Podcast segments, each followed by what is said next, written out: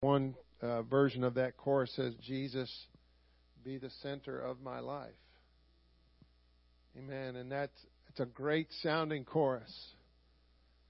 But in application, it's a whole lot harder for a lot of people to really live that. To allow, to, to say, Jesus, be the center of my life. And probably every one of us that came to an altar or stood in our pew or wherever it was we received the Holy Ghost, and to some form or fashion, we made that promise to God. If you'll give me the Holy Ghost, I'll do whatever you want. My life is yours, or something to that effect. I know those were the kind of things that I said, because this was so awesome to me that I had to have this, and it didn't matter whatever it took at the time. Amen? And so we've got to... We've got to kind of keep that mindset, you know, as we go through life day after day. All the cares and concerns of this world will, are there sometimes to draw us away from that. And it's like I talk to the Lord all day long while I'm walking around and subbing in these schools or whatever, and I'm just kind of constantly reminding myself by telling Him, you are the center of my life. You are the center of my joy. All that's good and perfect comes from you. Amen. I don't. I can't walk around. I can't take three steps without knowing that the Lord gave me the breath and the ability in my body to do it. Amen. And I can't begin to think I got this. Amen. Because I don't. When you think, what does the Bible say? If you think you stand, take heed, because you're going to fall. Amen. And He'll let us fall, so that we can figure out that we really need Him. I, we can't do anything. We, you know, that scripture says in John fifteen and five, without me, ye can do nothing. Except my word abide, except you abide in me and my word abides in you. And that's really kind of leading into this, if you want to start recording. If you already have, that's fine. Cool. You know, this this study that we've been doing this month called Overcoming False Doctrine, that's really, in my mind, that's really what it's all about, keeping Jesus and His Word and His precepts and principles in His Word in the center of my life. You know, if you eat chocolate cake every day for breakfast, lunch, and dinner, and then you throw in a couple of Big Macs and you throw in some, just all kinds of fat and sugar in your diet, what's going to happen over time is that you're going to st- it's going to start showing on your body what you're eating, right? And so, by the same token, you take that person that's that's gained all that weight from eating like that, they turn around and they start eating different, and they start eating carrots instead of potato chips, and they start eating a piece of fruit instead of a piece of cake, and so on and so forth. They start walking differently, acting differently. And it doesn't just happen. They, they don't just wake up one day and say, I'm going to lose weight and I'm just going to start eating differently. They have to get up every day and make themselves until that becomes a habit. And then they still have to keep on top of that, because they could they could revert back to that old way. Because it's, it's hard, even if you've been, especially if you've been doing something for a long time, it's hard to walk past that donut or that piece of cake, you know?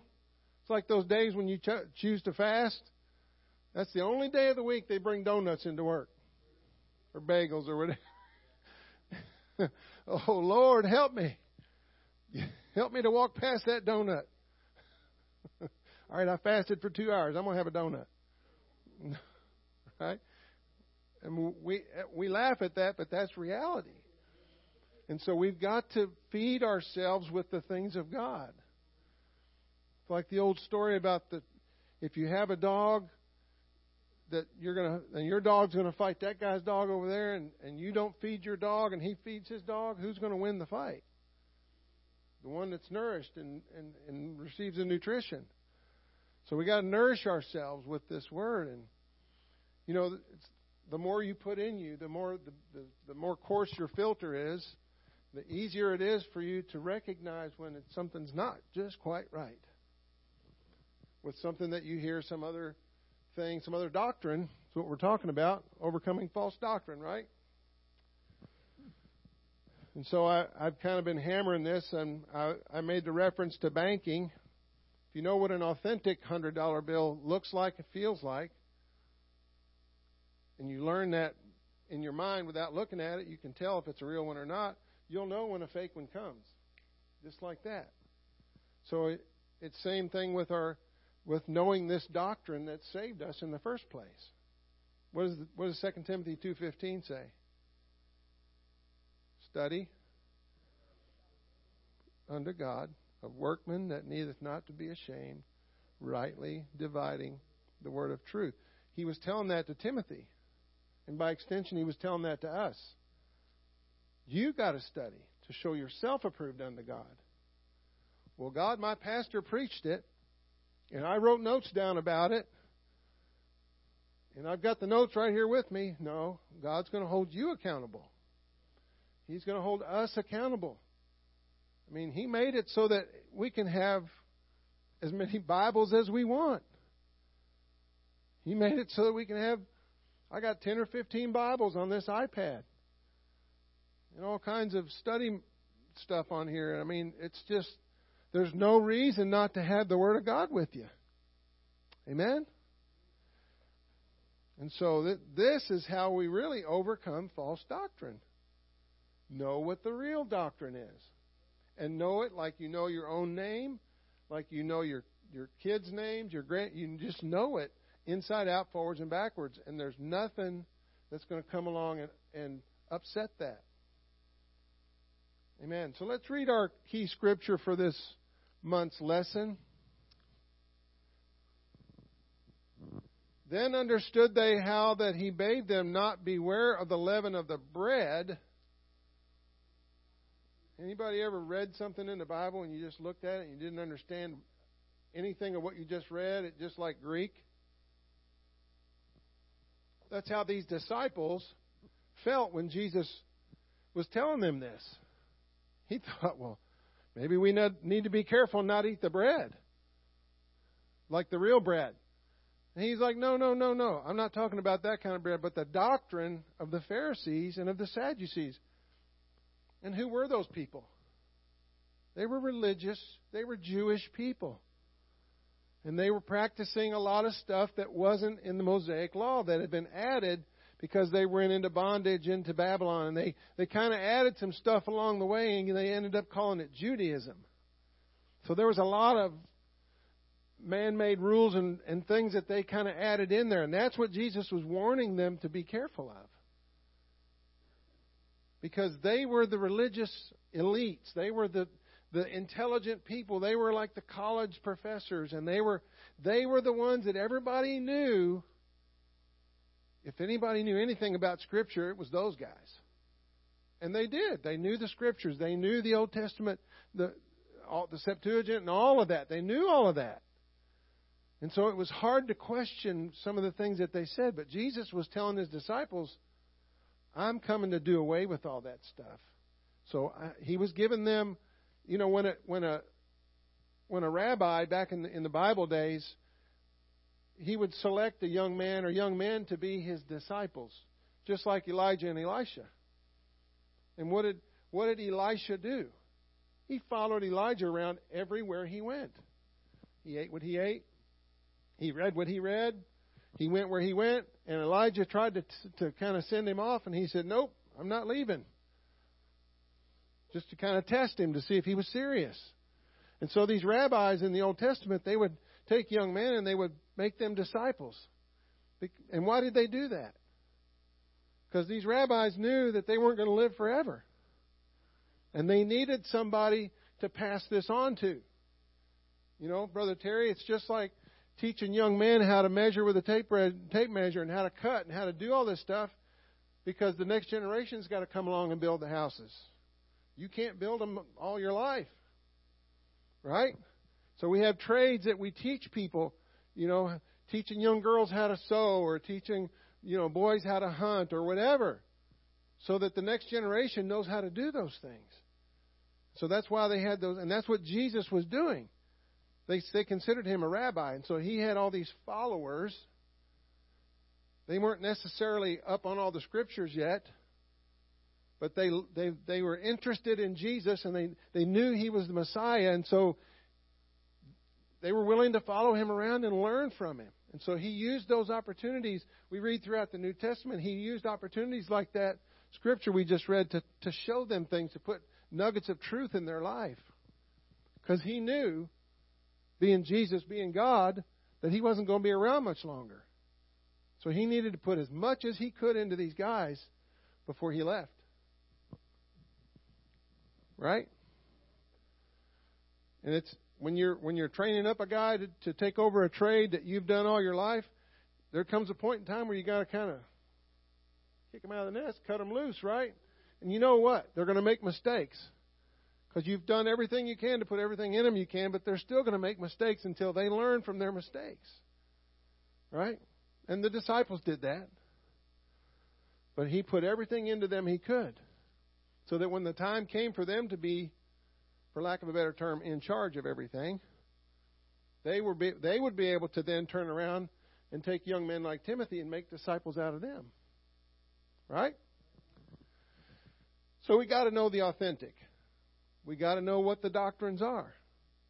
And the, everything that we need to know is where? In the Bible. And it's in, you know, it's in common English. You can get the New Living Translation. You can get all these translations to help you understand what it says. But most of our understanding comes from the Lord. Lord, give me understanding. I know that Brother Parker has stood up here many times and said, when you're reading Scripture sometimes, and I do this when I before I start reading my, my bread reading and stuff, Lord, let what I read today say something this morning to me. Let it let it speak to me.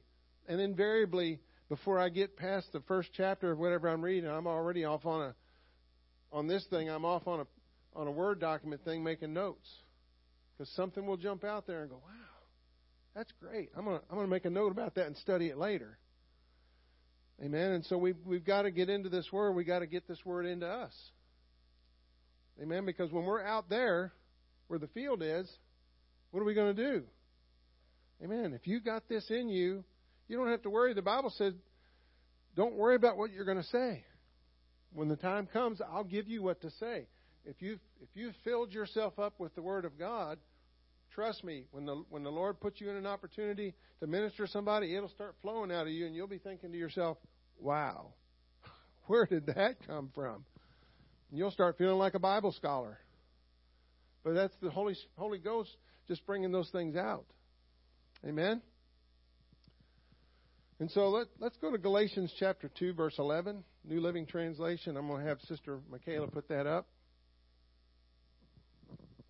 Yeah, it's different than what most of y'all have probably. But when Peter came to Antioch and had to oppose, I had to oppose him to his face, for what he did was very wrong. When he first arrived, he ate with the Gentile Christians who were not circumcised. See, here we go with this, the religious traditions, right? Doctrine, the old doctrines that Jesus did away with. But afterward, when some friends of James came, Peter wouldn't eat with the Gentiles anymore. Hmm. He was afraid of criticism from those people who insisted on the necessity of circumcision, the Jews or the Judaizers, of which he was one. So he let peer pressure.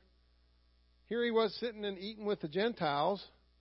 And when all of his buddies, his Jewish buddies came along, he didn't want to, oh, I don't want them to see me eating with the Gentiles. So he suddenly changed his whole tune and went over here and ate with the Jews. Like, I don't hang with those guys.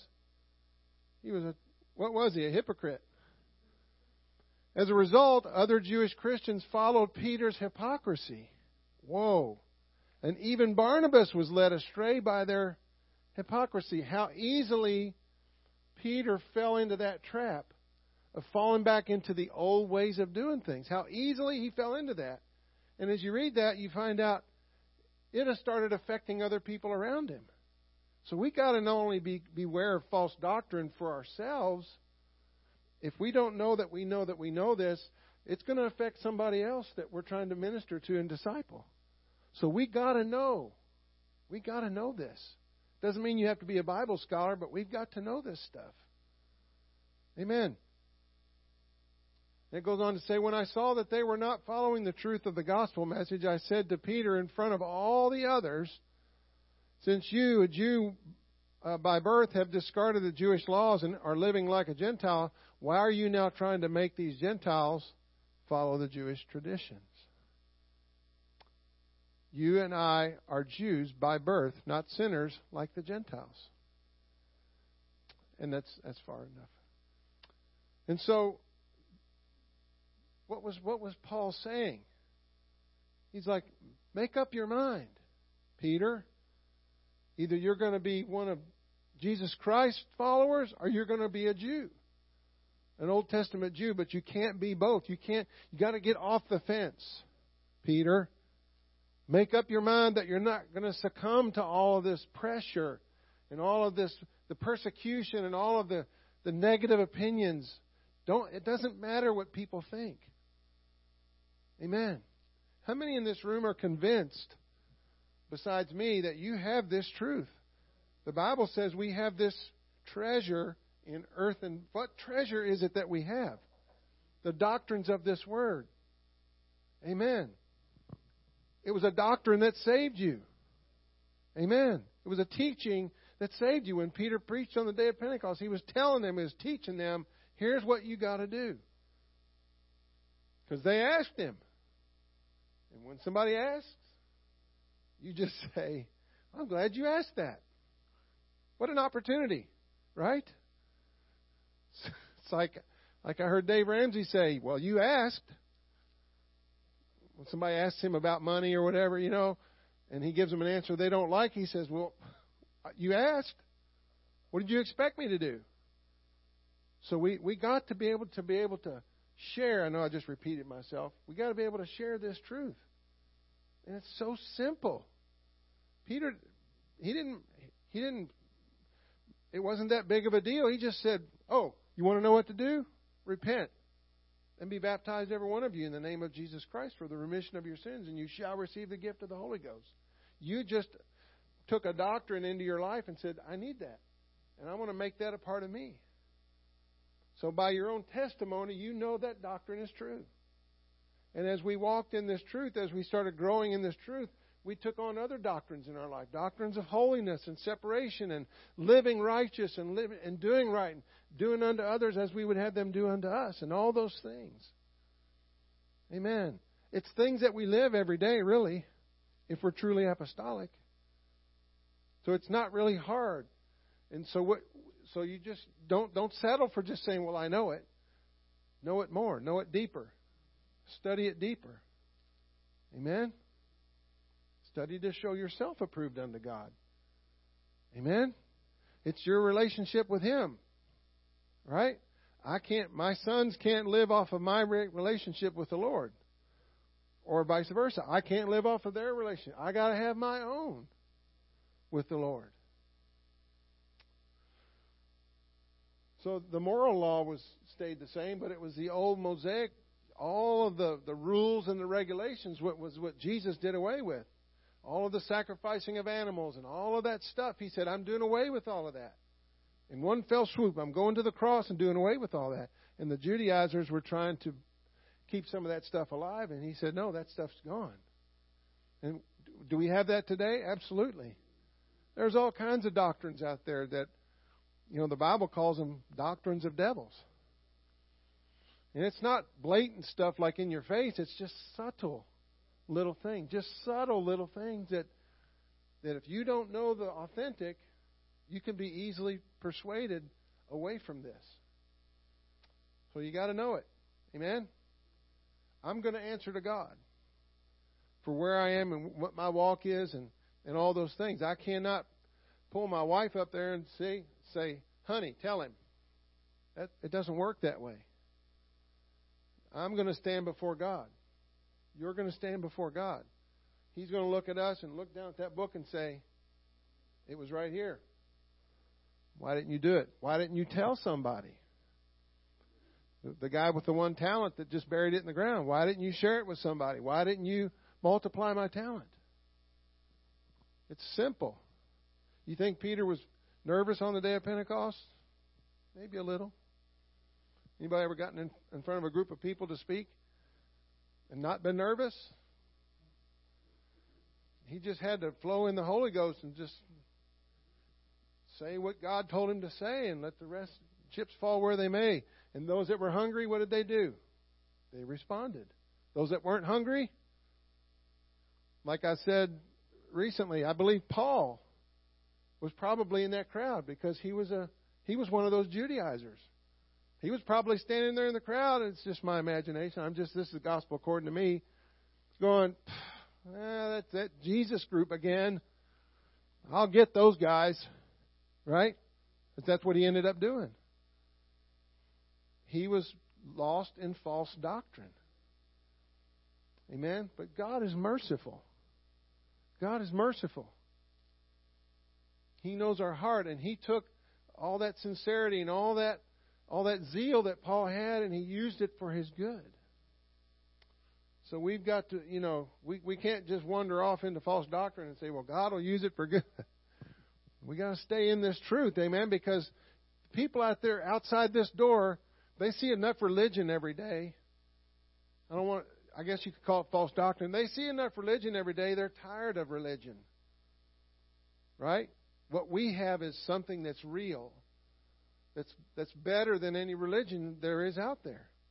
How many of us can testify to that? I've been in the in religion, and I can tell you this is the best thing that's going on. And so we got to keep this real.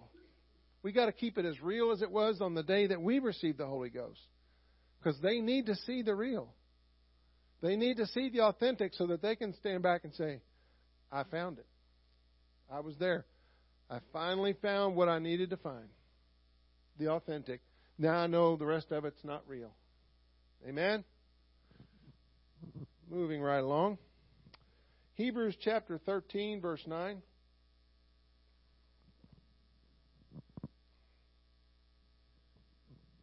Here's Paul again.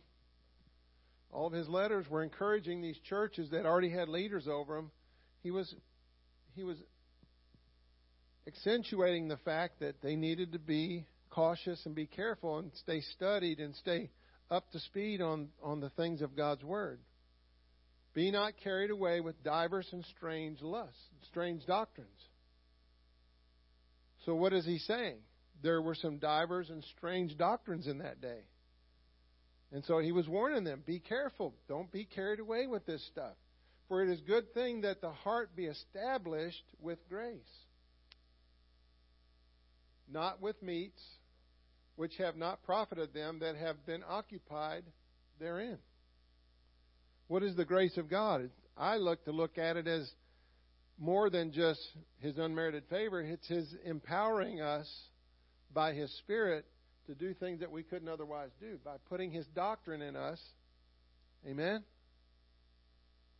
Hebrews thirteen, verse seventeen, and I'm going to read it in the Amplified if you want to put it up in the... Oh, there it is. Obey your spiritual leaders. Wow. There's a lot in those three words right there. I mean, I don't know about you, but I believe that God sent this man that stands behind this pulpit to be the spiritual leader of this church and of this city. He is here from God for us and for all those that walk in that door. And so we've got to obey the spiritual leaders and submit to them, continually recognizing their authority over you. And where did they get their authority? From God. If God sent them, He sent them with His authority, to operate under His authority, as a representative of His authority, right? For they are constantly keeping watch over your souls and guarding your spiritual war- welfare as men who will have to render an account to their trust. He's been entrusted, and every pastor, Brother Boyd, or who, you can just pick anybody in your mind that you know as a pastor or minister over a group of people. They have been entrusted with the souls that God has placed under them to pray for them. While he's in North Carolina, going through all this with his family, he's praying for us every day, just like he does when he's here. He never fails because he's going to have to give an answer and give an account. Amen? Do your part to let them do this with gladness and not with sighing and groaning, for that would not be profitable for you either. Amen? Amen. Matter of fact, let's return the favor, if you will. Let's keep our pastor and his wife lifted up continually. I know you're probably already doing that. But just in case you're not, let's keep them lifted up every day. Because this is how I view it. The more I pray for this man of God, for God to deal with him and speak to him for the, on behalf of this church, the more he's going to say what thus saith the Lord. If I'm keeping him lifted up, God's going to use him to speak the things I need to hear, that we need to hear. Amen? And it's more, it's not just about us staying saved, but it's about us going forward. Amen? I don't want to ever stop growing. Anybody want to stop growing? I'm not talking about spirit, physically, talking about spiritually. I want to continue to grow in grace and the knowledge of our Lord and Savior Jesus Christ. Amen? And how do we do that? In this in this day and age, the way Jesus set it up is that we have a man of God that he has set over us to teach us, just like Jesus taught his disciples. Amen? So as he teaches us, as we receive impartation, as we receive these doctrines and we make this solid and permanent in our life, overcoming those false doctrines that might try to slip in, that gives us fuel, like I've already said, to go out there in the field and to share this with somebody else. Amen? Amen. Thank God. Second Timothy one, thirteen through fourteen says, hold fast the form of sound words. This is in the King James. Which thou hast heard of me. He's talking to Timothy. In faith and love which is in Christ Jesus. That good thing which was committed unto thee keep by the Holy Ghost which dwelleth in us. Keep that thing that God has put in you. Keep it by the Holy Ghost. Keep your relationship strong. Keep that the the flow of of His Spirit with your spirit. That that if you want to look at it like that that ladder, that tunnel, that that space in between you and God. Keep that open, the lines of communication open. Amen. You never know when God's going to start using you to do something. Here we had a pastor that was in Detroit just pastoring a church, minding his own business, not expecting God to do any more than just help him pastor that church. And the next thing he knows, he's at the U N preaching to people from all over the world that are kings and, and all these high-end officials. And he's baptizing thirty-four people, and people, God's filling them with the Holy Ghost. And he had no idea that was coming. So we've got to maintain our walk. We've got to maintain our relationship, because we never know when God's going to cause us to step up to something that He had planned for us all along. Amen? And what's He looking for? Somebody that's faithful. Somebody that's committed. Somebody that's, that loves this truth and loves this doctrine, not just so that they can boast and brag to people about how much they know, but because they have a love for this truth, a deep-seated love, a deep-seated relationship. Right? And then an availability helps.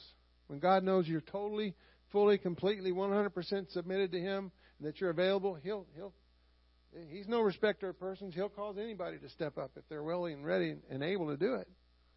Amen? He's just looking for available people. Matthew ten, verse seven through eight.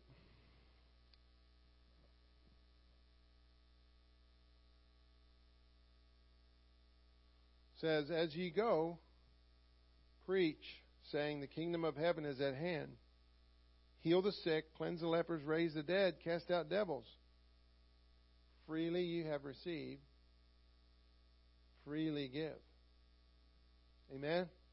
We don't want to keep this to ourselves. Amen? I know we're talking about overcoming false doctrine, but once we get once we get to that place, and I believe most of us are there, we've got to take what we have and give it away. Share it with somebody else. Sometimes discipleship takes a long time.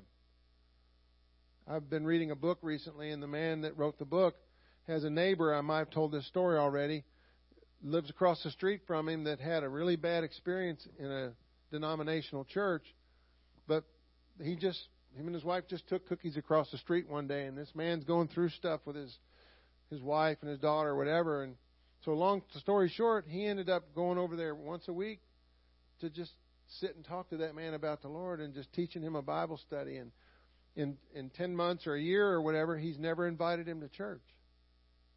What's he doing? He's discipling. He's using wisdom because that man had a bad experience in a church. He's waiting for that man to decide when he's ready. So what is he doing in the meantime? Discipling. I mean, Jesus discipled those twelve men for about, well, he was his ministry was three and a half years, so about two years of that or so, he was discipling these men, pouring into them everything that he could. And so that's what this man is doing, and that's what we need to do. Amen?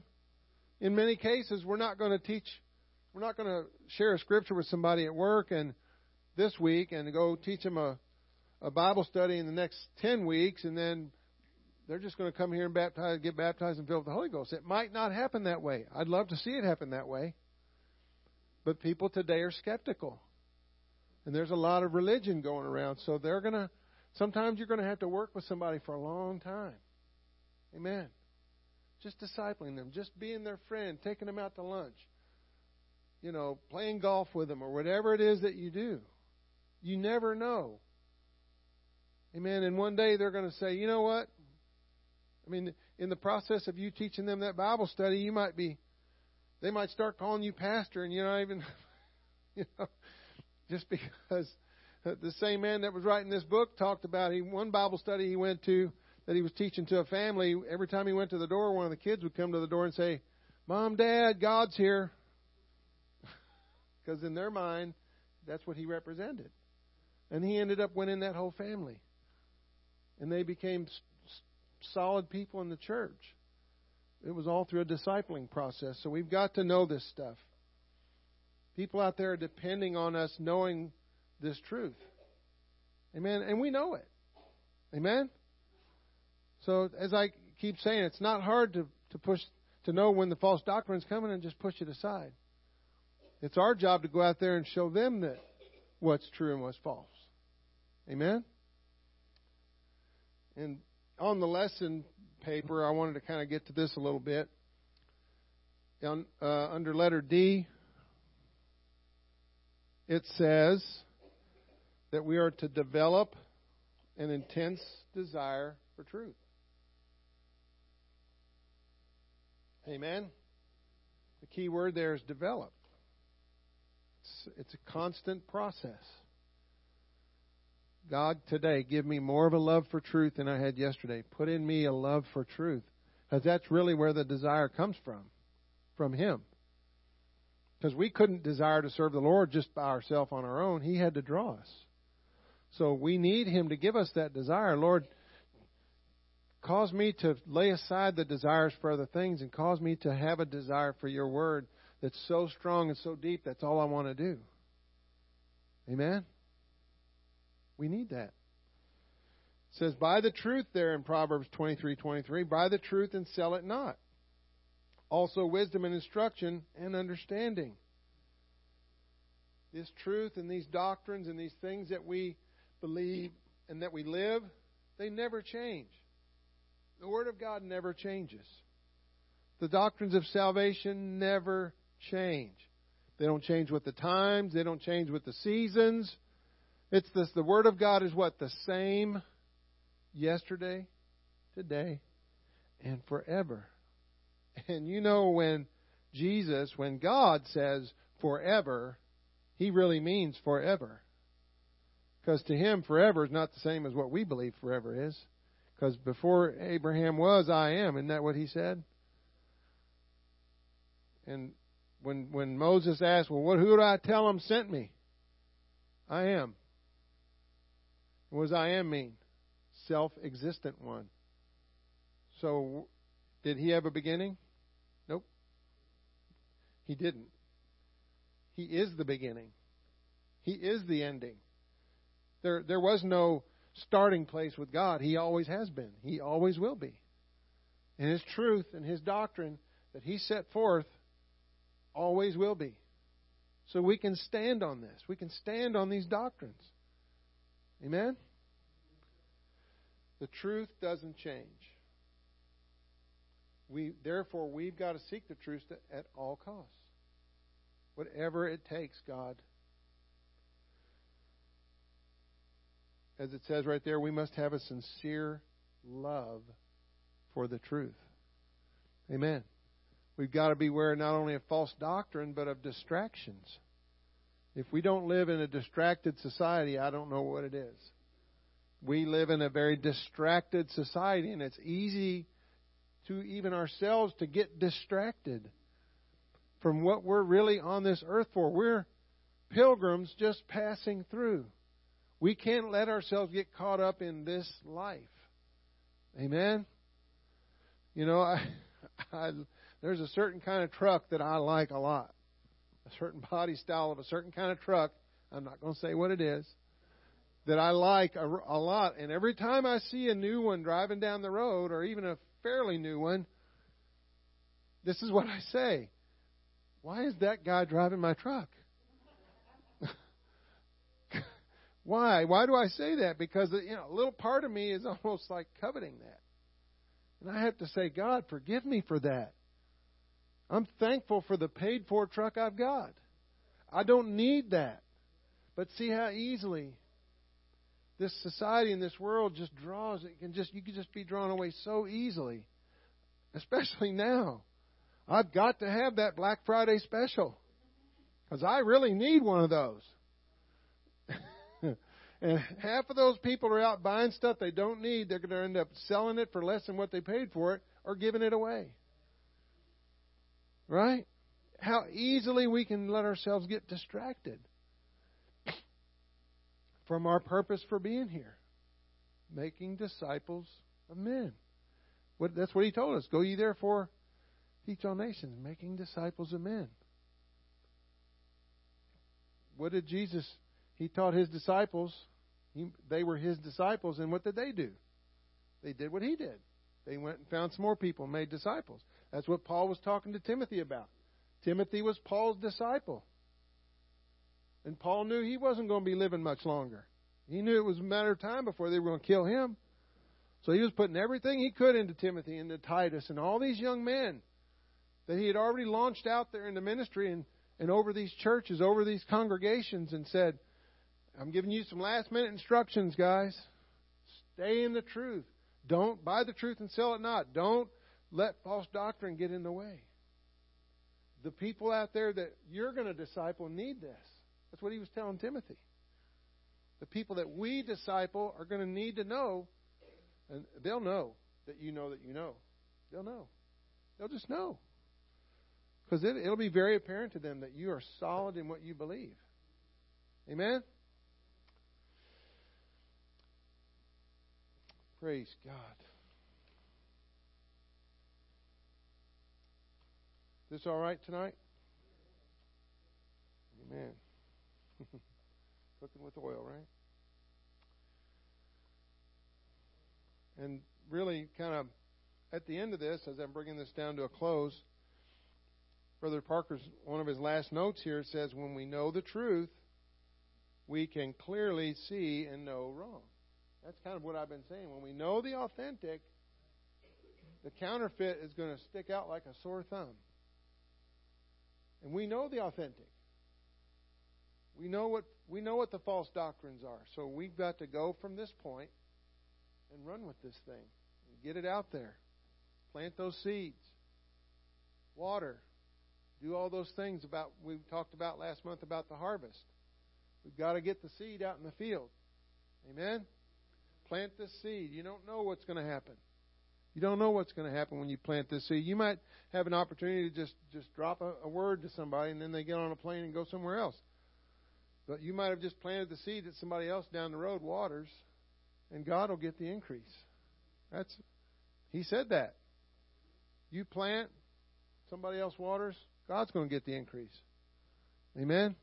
What does it say toward the end of the book of Acts chapter two? It says, and the Lord added to the church daily such as should be saved. The Lord added. the people did their part. They went from house to house breaking bread and having fellowship and teaching and showing them what, what they had. But who ended up bringing them to, to truth and to salvation was the Lord. Amen? We can count on him. And, and in summary here it says, Jesus and his apostles warned us to beware of false doctrines, prophets, and teachers, as there would be many in the last days. Are we living in the last days? Absolutely. Paul told the church at Corinth, for such are false apostles, deceitful workers, transforming themselves into the, the apostles of Christ. And no marvel, for Satan himself is transformed into an angel of light. He's comparing those guys to Satan. Therefore, it is not is no great thing for his ministers also be transformed as ministers of righteousness, whose end shall be according to their works.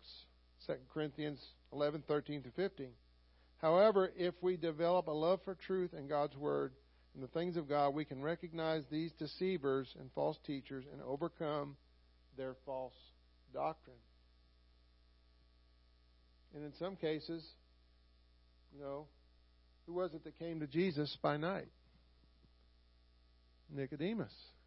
Amen. Who was it that came to bury Jesus? Another one of those guys that was a believer. He just kind of kept it to himself. So you never know the person that's coming to you with false doctrine. Amen. What did those two, what did that married couple in the Bible do when, when they went to that guy that was very knowledgeable in the Word of God, and they they expounded the Word of God to him more fully? They gave him better understanding, and he was like, and I'm paraphrasing, oh, I never saw it that way. Wow. So you never know the one that's that's preaching false doctrine, you might be able to open their eyes. Amen. If, if he did it then, he can do it now. Amen. I mean, we there's plenty of testimonies of whole churches that used to be this denomination or that denomination, and the, and the pastor meeting with one of our people and, and having a breakfast Bible study, and next thing you know, the, the guy's getting his eyes open and saying, man, I got to baptize my whole church that way. And they go back and lose half their church, but they baptize the other half. Amen? People are hungry. People want to know the truth. Amen? Isn't that what they do in court? You swear to tell the truth, the whole truth, and nothing but the truth, so help you God. Right? So that's what we need to do. God, I, I'm going to tell the truth, the whole truth, and nothing but the truth. Amen. Amen. He wants to add to the kingdom such as should be saved. Amen. So we, He's made us His disciples, so it's our job to go out and make disciples, isn't it? Amen. We've got this truth. We we have this treasure in earthen vessels. Let's run with it. Amen. Let's all stand.